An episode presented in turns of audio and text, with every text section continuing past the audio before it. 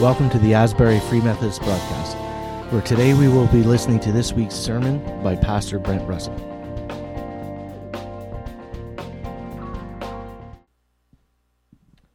If you have your Bibles, smartphones, or tablets, and you want to follow along, that is Revelation chapter three, verses seven to thirteen that we're going to be looking at this morning, and I would invite you to, to turn there. Uh, got a phone call on Friday that the that the chairs, the new chairs have been loaded on the truck in Virginia and they're making their way to us. I'm not sure if that's like the check is in the mail or uh, we'll, uh, we'll actually see them this week. But hey, uh, I'm hoping that that will, uh, will happen. I want to show you this slide, slide, slide of the youth. Uh, uh, this is the, the youth um, from Friday evening, fifty-four kids, nine workers, and uh, and uh, that's the youth uh, this year. So yeah, so that's... That's pretty awesome, and uh, a lot of good things happening with our youth. That That is very, very cool.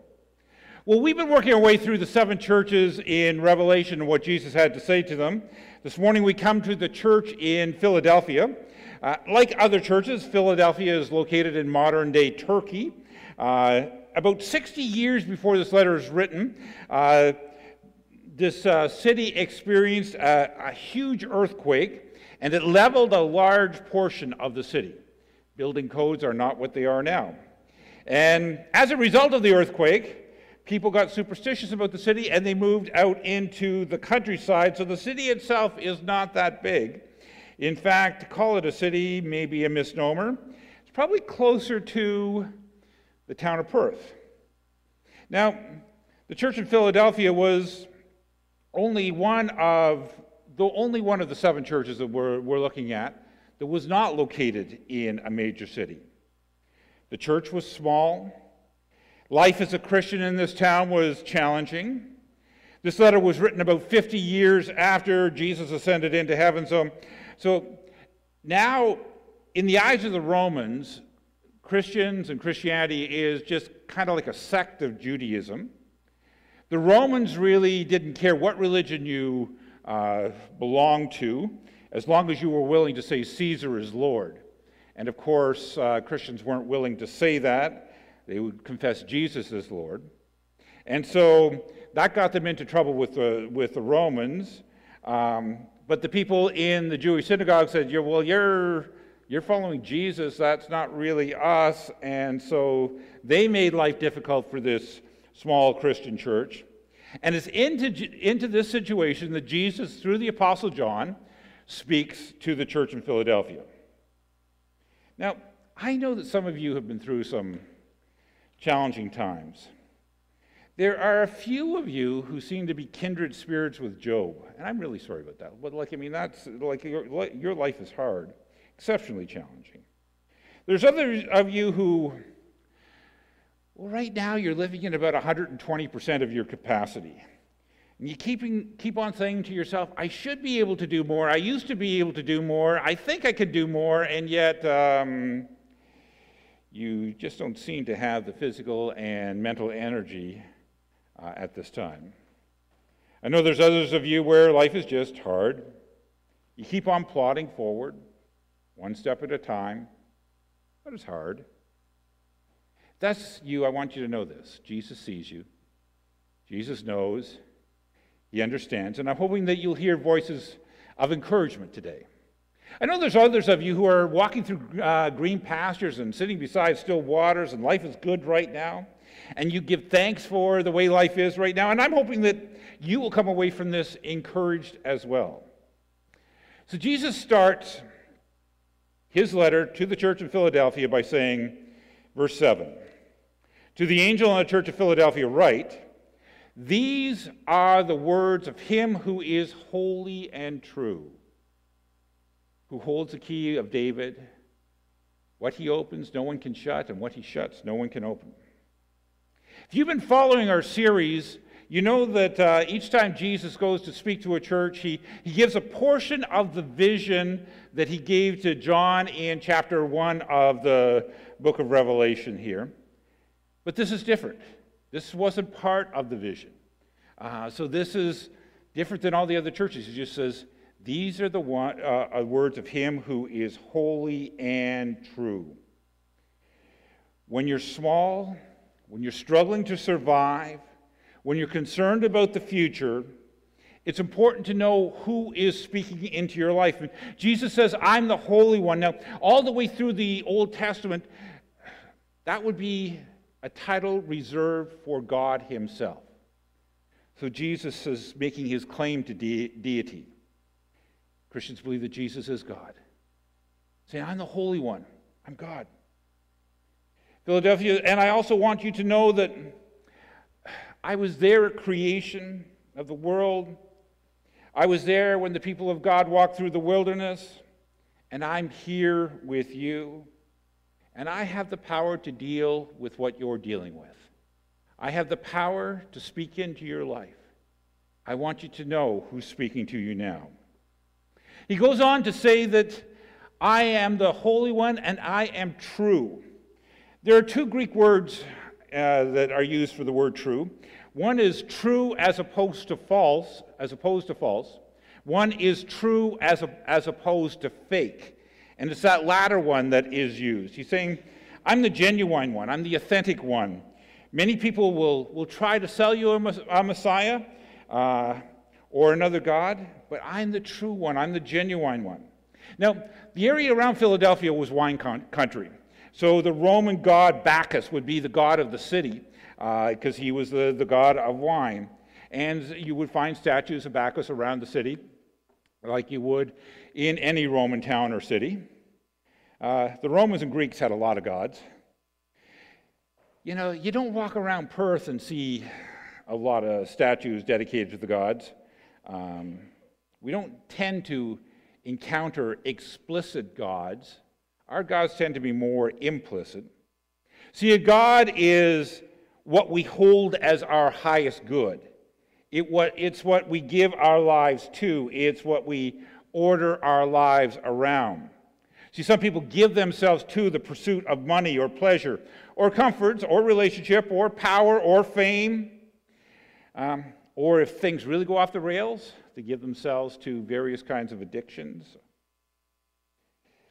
We think um, that these gods of money or power or fame or whatever it is, comfort, that these will bring us what we're looking for. We hold them as our highest good. Jesus said, it's not going to get you to where you need to go. It's not going to bring you the joy you need. Jesus said, if you make any of those things your highest good, you're not going to get it. I'm the one, the true one, the authentic one. I'm the one who brings real life, abundant life. I am the one in whom you will find peace and in whom you will find comfort, forgiveness, and grace.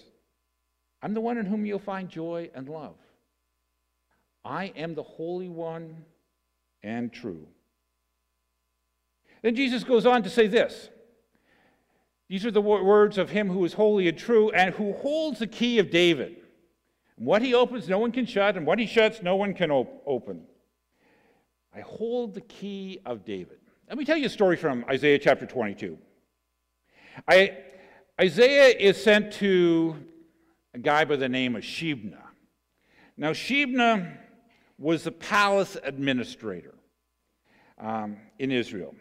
And as such, he had control of a significant portion of the kingdom's purse.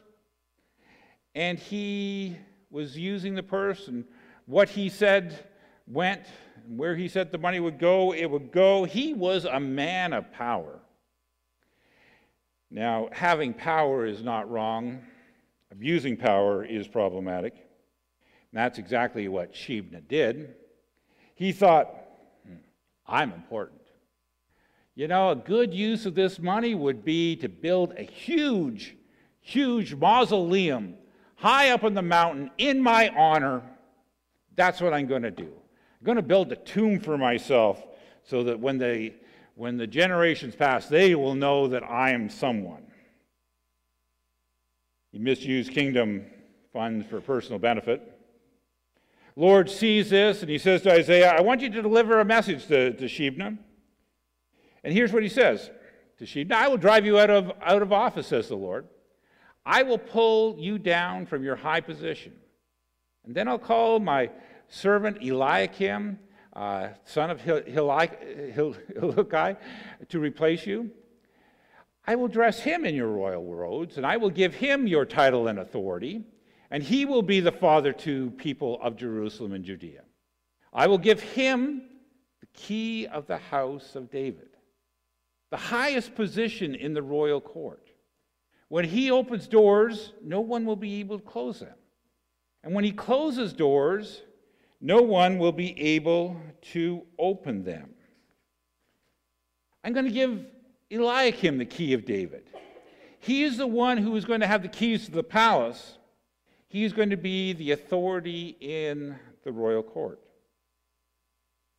Come back with me to Revelation. So now Jesus is saying, I hold the key of David. In other words, I'm the one with the title and the authority. So when Jesus uses the word, these are the words of the one who is holy and true, he holds the key of David. What he opens, no one can shut, and what he shuts, no one can open. I know your deeds. See, I have placed before you an open door that no one can shut. He's saying, just like the palace uh, authority ha had, just as uh, Eliakim had authority in the palace, I have authority in the kingdom of God. And I can open doors, and I can close doors. And when I do that, it cannot be countermanded. I have authority in your city. I have authority in your world. And I can open doors. Do you believe it? You know, when, when life is all roses and butterflies, it's sometimes easy to believe that. But sometimes when you come to a place in your life where you're stuck, and we all come to those places in our life, then it becomes harder to believe.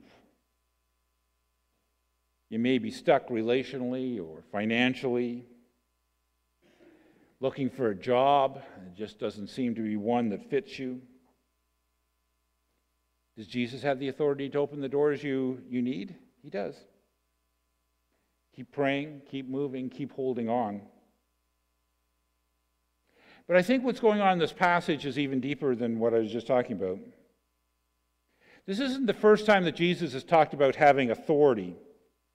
Verse, uh, Matthew chapter twenty-eight, verse eighteen, very familiar passage to some of you. Then Jesus came and said to them, all authority in heaven and earth has been given to me. Did you catch that? All authority. Therefore, go and make disciples of all nations, baptizing them in the name of the Father, Son, and Holy Spirit, teaching them to obey everything that I have commanded you. Surely I'm with you always, to the very end of the age. Jesus' authority opened up the way for ministry. That's what he's saying here. All authority has been given uh, to me, therefore go. It's not that he doesn't have authority in those other areas that we're talking about. But it seems that he's talking about, in our passage, opening the doors for ministry. Now, I know that many of you think that ministry happens in the church, but ministry is way broader than that. Ministry is broader than being a Sunday school teacher or being serving coffee at teenagers, as important as those ministries are. When I say Jesus' authority opens the way for ministry, that might be at your work, or at a hockey rink, or on the telephone, or in the church. When you hear about an open door, don't limit God. Jesus' authority opens the way for ministry. But some of you think, oh, I don't have time to think about that. I'm pushing hard as it is. I'm not sure if I want a door open to ministry. Well, here's what Jesus says to the uh, church of Philadelphia. I know your deeds. See, I've placed before you an open door that no one can shut. I know that you have little strength. He gets where the people are at. I know you have little strength. Yet you kept my word, not denied my name. I know you have little strength. Jesus places an opportunity in front of them, but it's not going to overwhelm them. How hard is it to walk through an open door? Don't have to bash it down. It's there.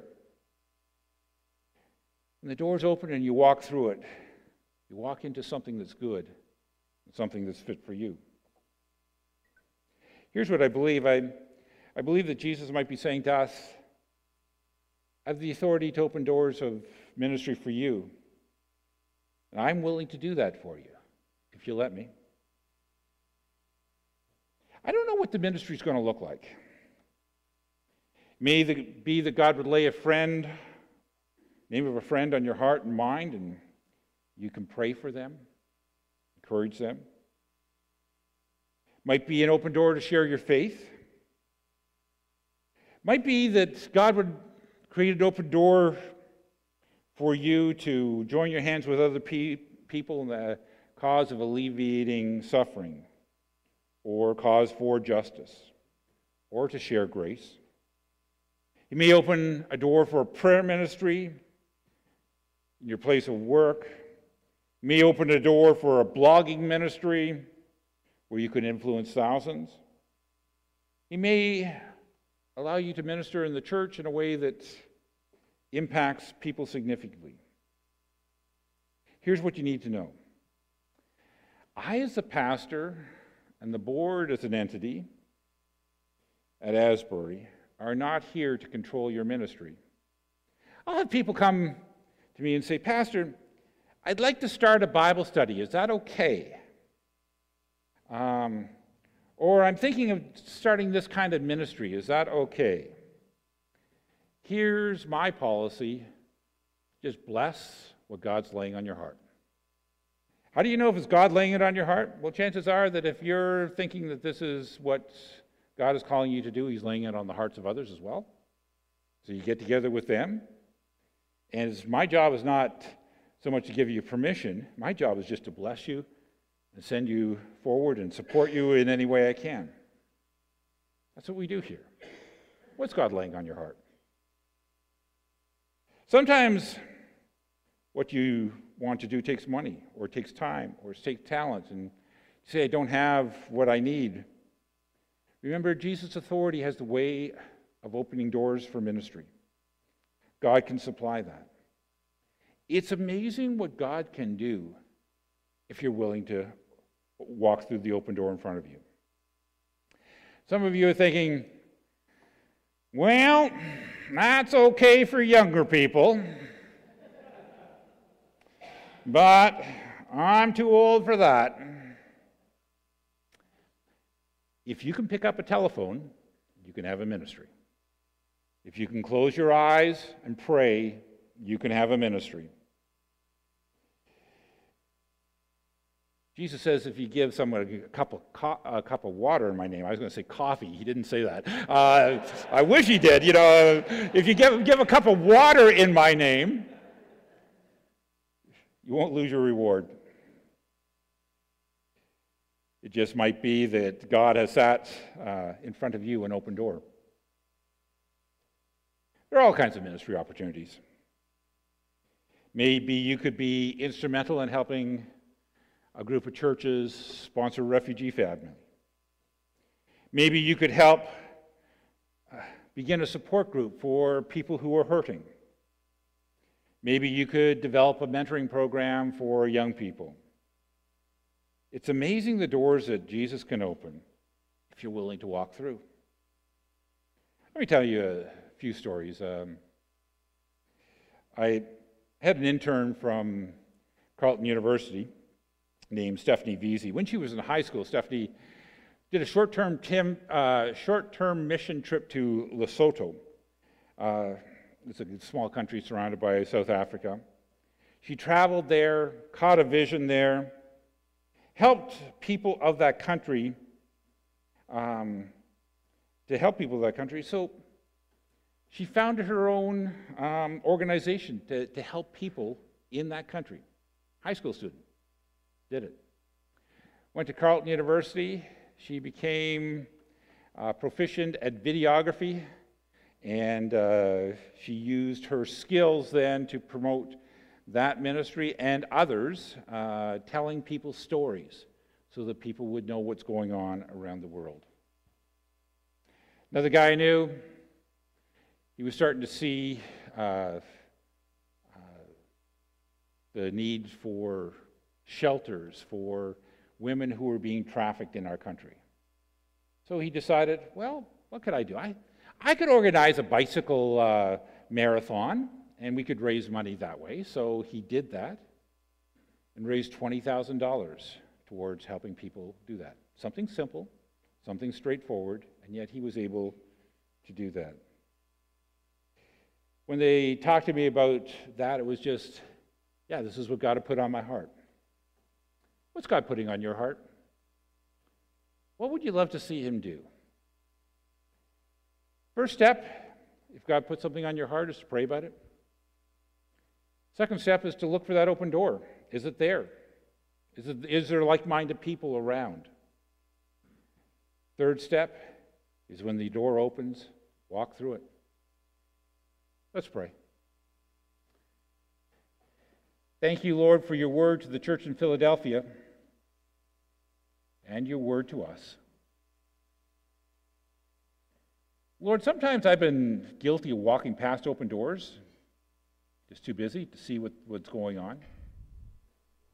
But Lord, if there's an open door by us uh, that you want us to walk through, give us eyes to see. Lord, I pray for your people here and who are listening. You would create divine opportunities for us to see what you want us to do. Help us to get on board with you. In Jesus' name I pray. Amen. Thanks for joining us this week on Asbury Free Methodist Broadcast. Make sure to visit our website at asbury f m perth dot com, where you can subscribe and never miss a show. If you like this broadcast, you might want to check out our Facebook page, Asbury Free Methodist Church. Until next week, take care and God bless.